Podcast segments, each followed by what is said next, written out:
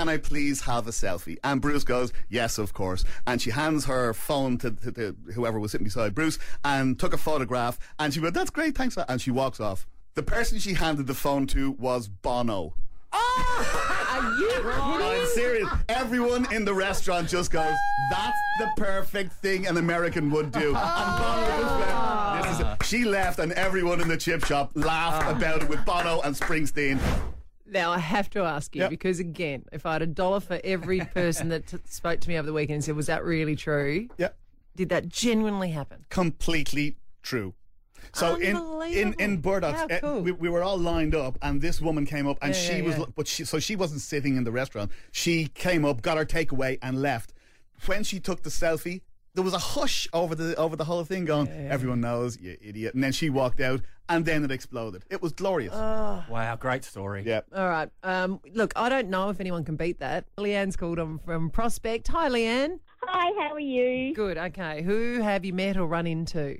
I have met Vulcan from the Gladiators at a at a Lionel Richie VIP night.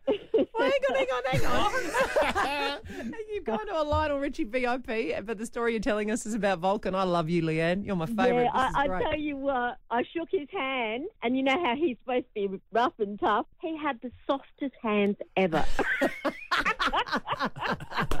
I love it. Thanks, Leanne. Penny from Nairne is with us. Good morning. Good morning, Ali. Actually, I think you might have someone that is like the Australian version of what Eddie was talking about. I think so. I met John Farnham um, and, and actually Glenn Wheatley um, when John released uh, his song Sadie the Cleaning Lady. My mum was the cleaning lady for him, and they went around onto all the radio airwaves to advertise his first release. You're kidding.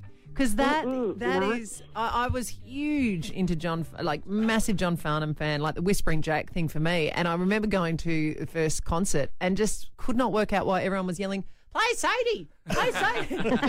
but this was the song that everybody knows him for, Penny. Yes, and um, uh, I met him when I came home from school. I was 13, he was 17. He was standing in the kitchen with Glenn Wheatley and my mum having a cuppa, and he shook my hand, and I thought, oh, I'm never going to wash my hand again. And of course, later that evening, mum said, go wash your hands for dinner. ah, yeah, great. Penny, how did your mum become one of the Sadie, the cleaning ladies? Mum was an actress, or an actor, as they say these Yeah. days, and she was actually in a performance at the time as a cleaning lady, and so they were looking for somebody to go around with John and advertise his song, Oh. and she happened to get asked to do it.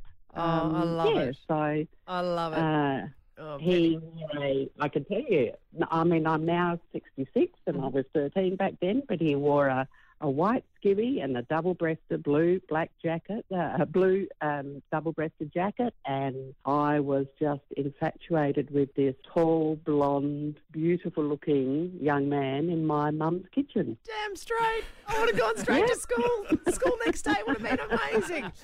Yep. Uh, Penny, thank you so much for taking us down your memory lane. That is a ripper. The Ali Clark Breakfast Show on Mix 102.3.